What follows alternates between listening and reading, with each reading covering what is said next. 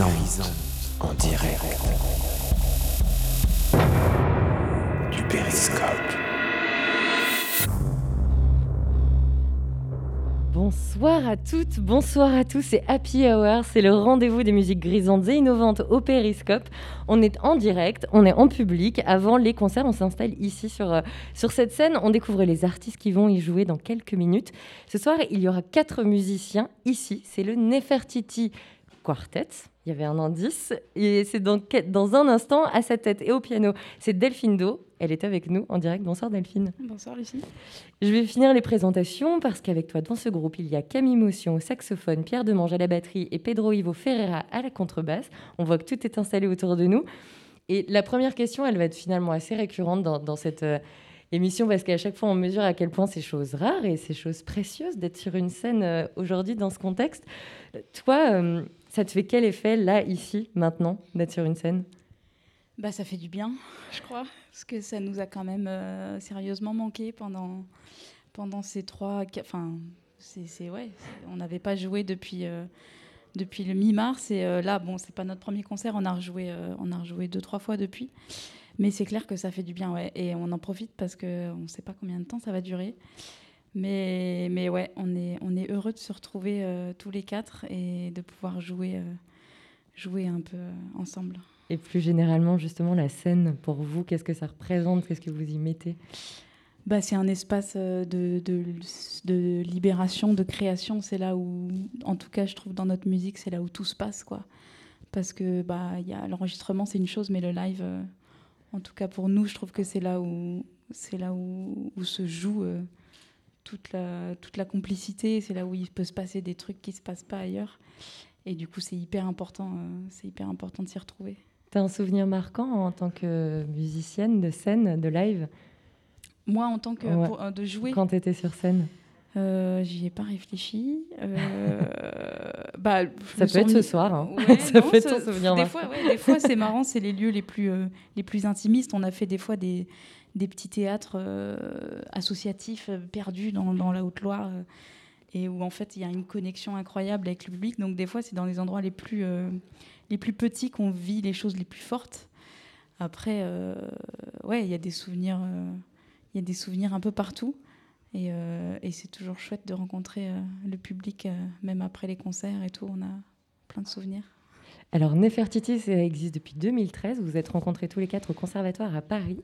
Et à l'origine du nom et du projet, il y a ça.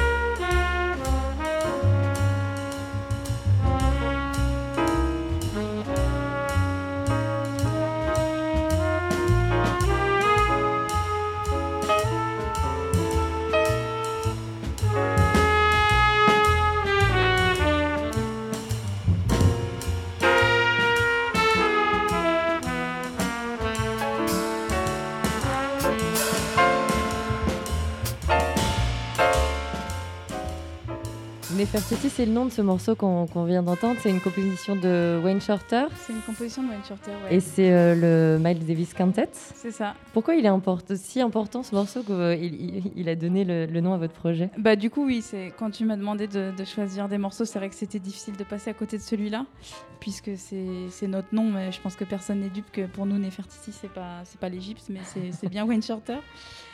Euh, et, oui, c'est un morceau, euh, c'est un morceau qu'on adore et qu'on. C'est Pedro, hein, le bassiste, qui avait trouvé ce, qui avait trouvé ce nom de groupe. Et voilà, ça fait référence, euh, ça fait référence directement à Wayne Shorter et, à Miles.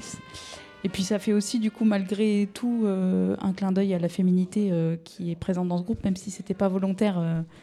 voilà, elle est là.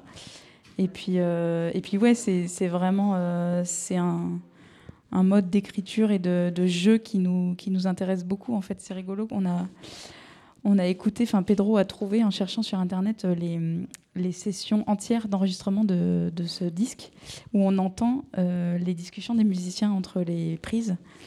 Et euh, donc, à la fin de la, take de Nefertiti, on entend Miles qui dit, en fait, il répète, et puis il dit, et ça vous dit pas, on joue que le thème, quoi.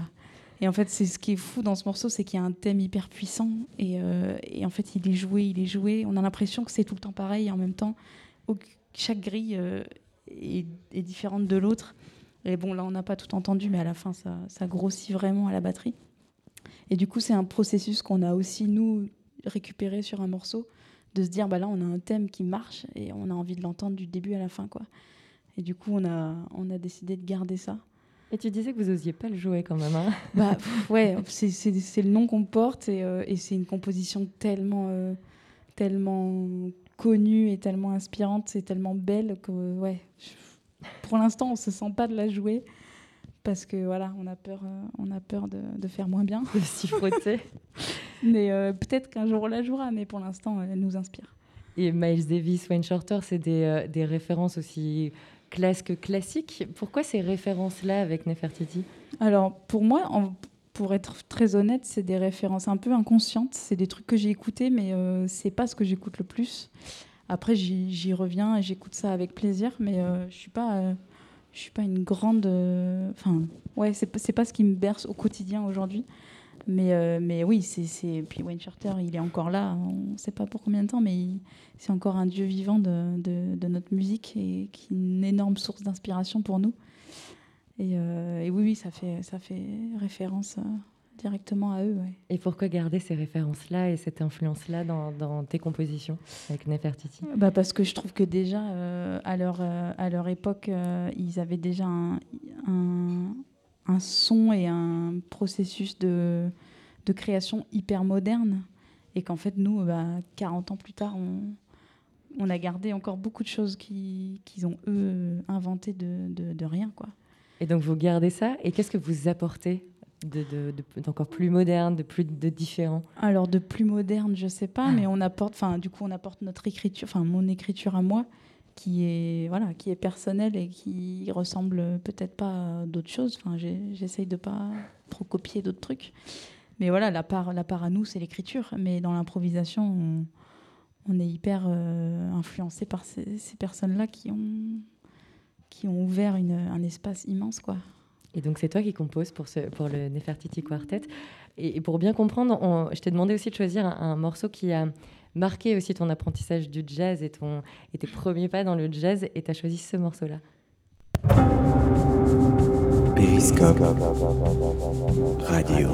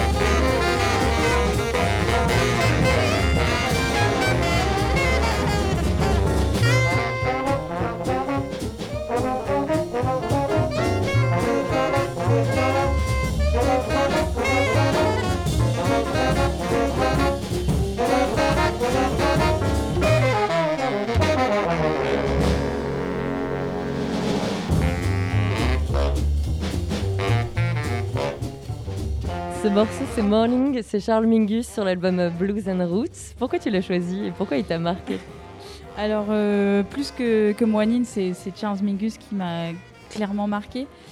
Euh, voilà, j'ai mis longtemps à choisir le morceau. Je me... Bon, celui-là, il fait quand même partie de ceux que j'ai bien enseigné.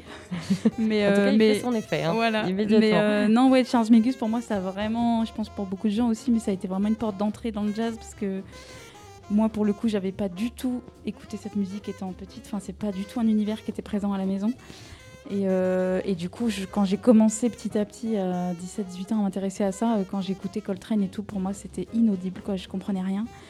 Et, euh, et, ça me plaisait pas trop. Et, et je me souviens que, ouais, commençant mes études à 18 ans, Mingus, c'est vraiment le seul qui, qui m'a permis de rentrer là-dedans. Et j'aimais beaucoup ce côté, vraiment, il y a un côté sauvage, tribal et hyper ancré dans le blues qui m'accrochait à fond quoi et, du coup ça m'a j'ai l'impression que ça m'a quand même bien fait rentrer dans le mood de, de, cette époque de, cette musique et, euh, du coup j'ai ces albums là euh, Mingus Aoum Blues and Roads et tout je les ai beaucoup écoutés à 18 ans quoi et maintenant, quand tu composes, tu veux garder, est-ce que tu cherches à garder aussi ce truc sauvage, justement, qui, te plaît euh bah, C'est difficile de, de, caractériser sa musique et de son processus de composition. Il est.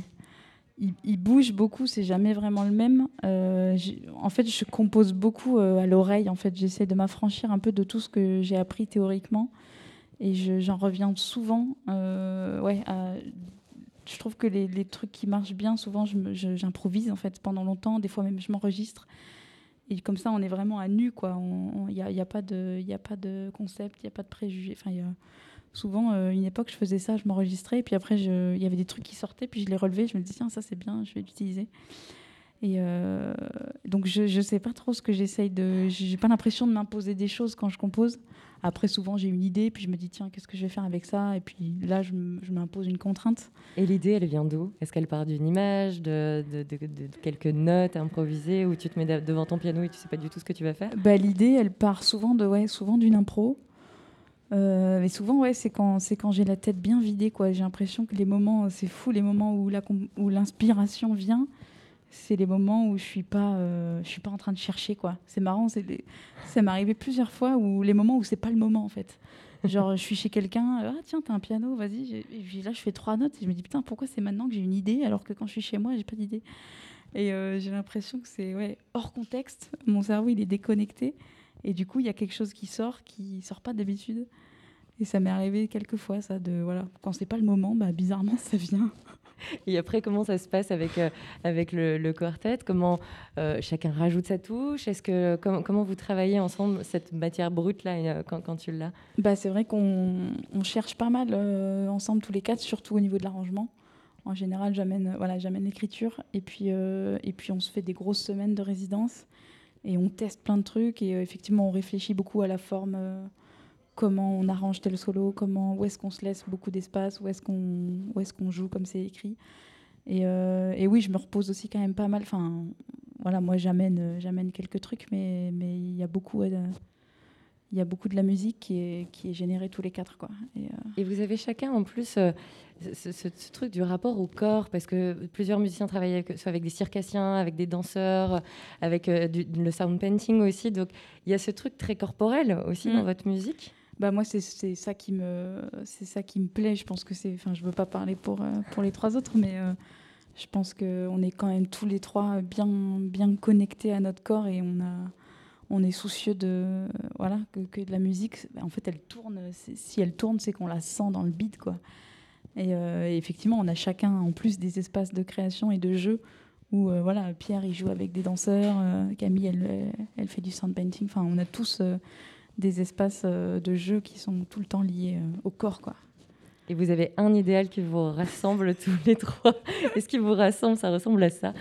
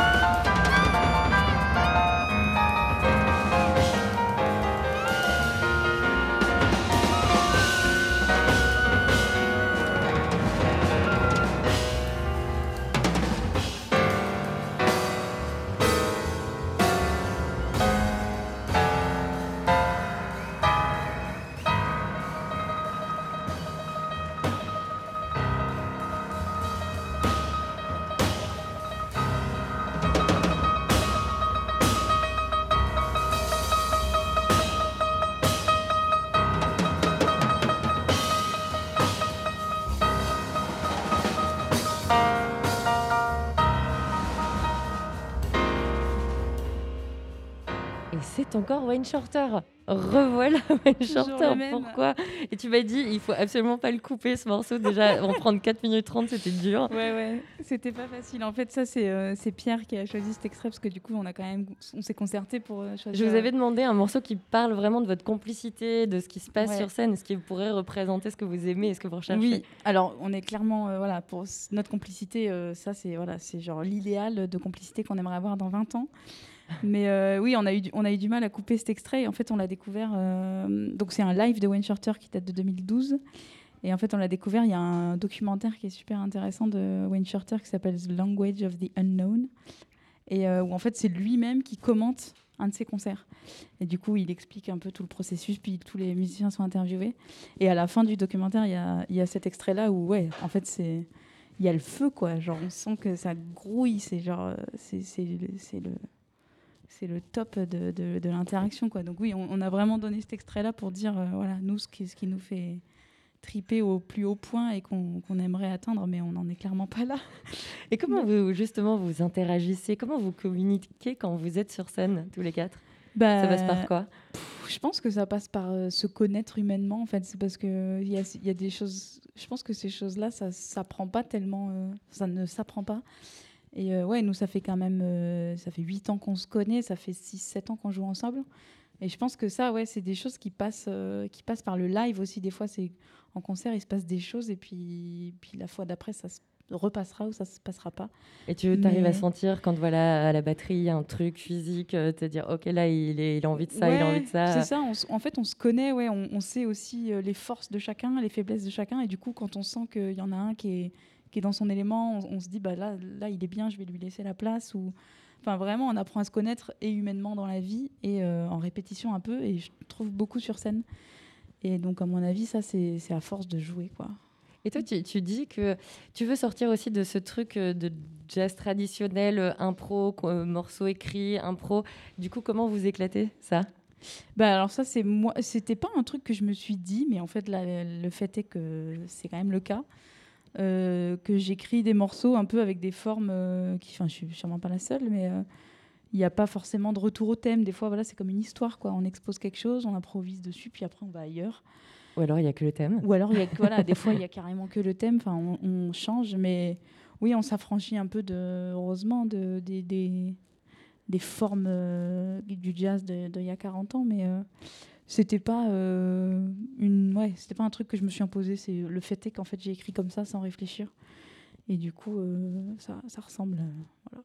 et le live là commence dans quelques minutes. Comment tu pourrais raconter ce qui va se passer là sur scène bientôt?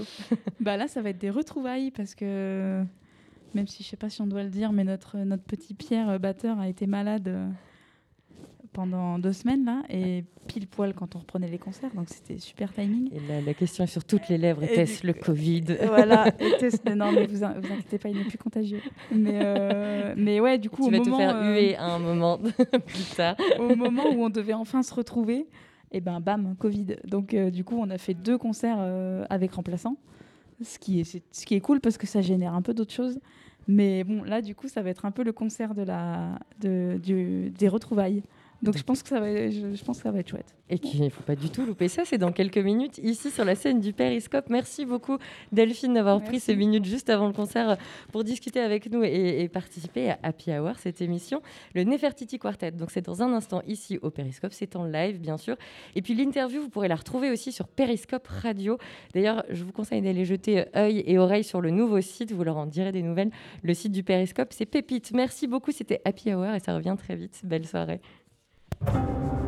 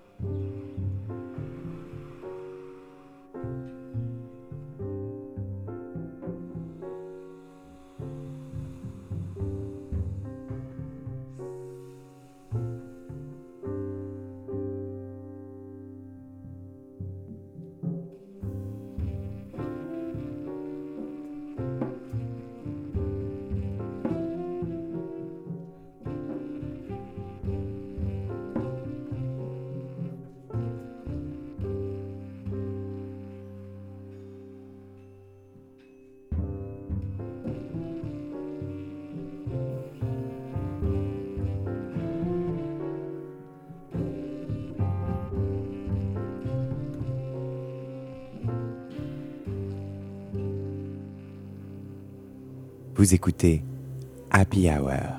Happy Hour. Les concerts enregistrés en live du Périscope.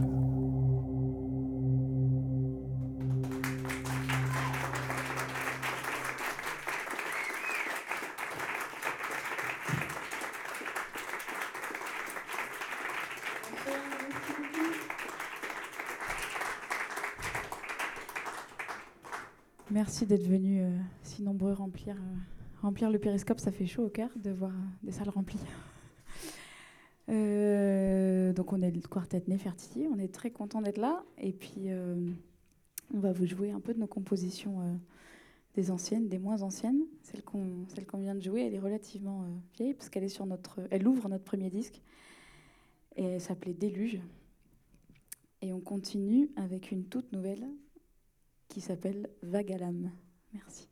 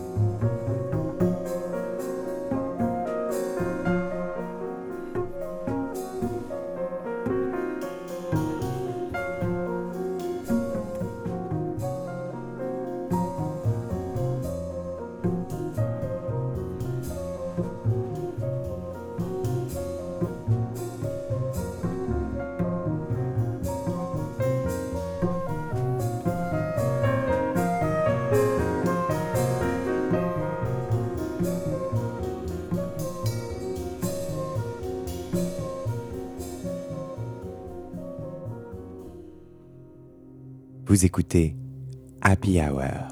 Happy Hour. Les concerts enregistrés en live du Périscope.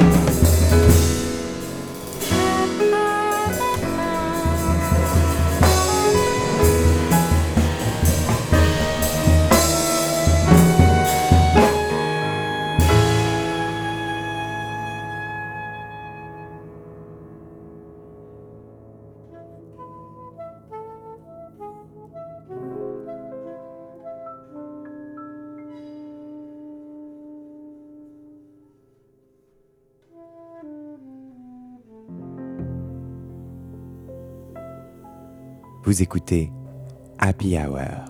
Happy Hour. Les concerts enregistrés en live du Périscope.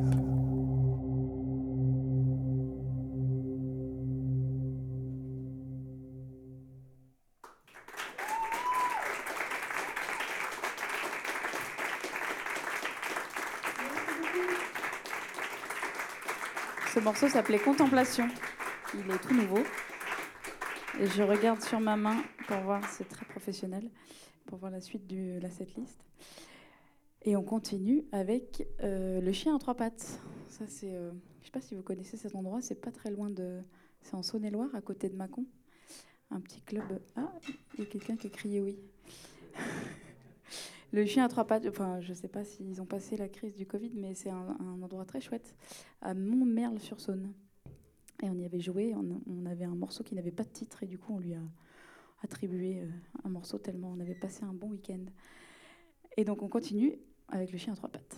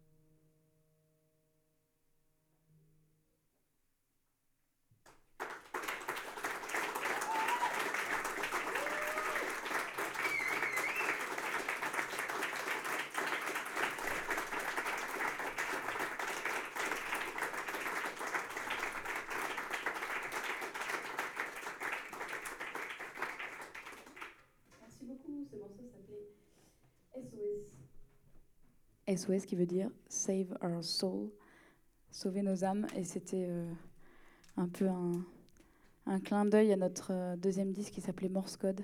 Et comme c'est le premier code Morse qui a été inventé, on a choisi d'appeler ce morceau euh, comme ça, SOS. Je précise qu'évidemment, vous pourrez, vous êtes même invité à nous acheter des disques à la sortie, parce que bientôt il n'y aura plus de concerts, donc vous n'aurez plus que ça pour, euh, pour écouter de la musique. Donc euh, voilà, évidemment, on sera là pour, pour vous en vendre à la fin. on continue avec un nouveau morceau aussi, qui n'est pas enregistré encore, qu'on est encore dans notre phase, il est encore en phase de test de laboratoire. Et il s'appelle Follow My Lead. Fais, euh, fais comme moi, en gros.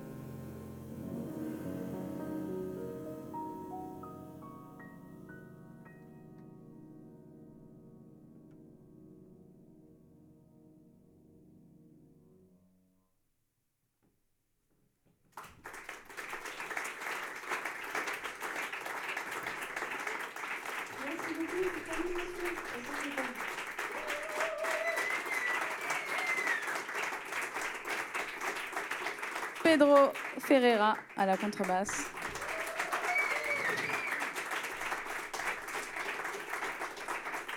Et Pierre Demange à la batterie.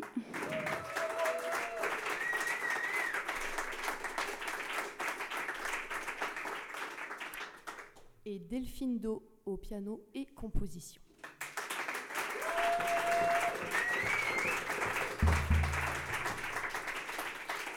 Merci, merci beaucoup. Alors on va, avant de jouer le dernier morceau de ce concert, je vais quand même remercier toute l'équipe du Périscope Adrien, Colin, Guillaume et tout, Lucie et tous ceux qu'on a croisés. Merci beaucoup de nous avoir accueillis. On est très heureux de, de passer à Lyon. D'ailleurs, on est à moitié lyonnais maintenant. Donc, un quart lyonnais. Le Covid est passé par là. Mais voilà, merci beaucoup d'être venu, même masqué. C'est un peu, on en a un peu marre, mais mais voilà, ça fait chaud au cœur quand même de vous voir ici. Merci à Dorian aussi, je crois qu'il est là, de nous avoir prêté la contrebasse. Parce qu'alors, dans ces temps difficiles, en plus, on peut même plus voyager avec une contrebasse dans le TGV. Appel à ceux qui travaillent à la SNCF d'ailleurs, à faire passer cette loi pour autoriser les contrebasses. Mais voilà, maintenant, pour éviter des amendes, ben, on est obligé de, de, solliciter les, les contrebassistes lyonnais. Donc merci Dorian de nous avoir prêté la contrebasse.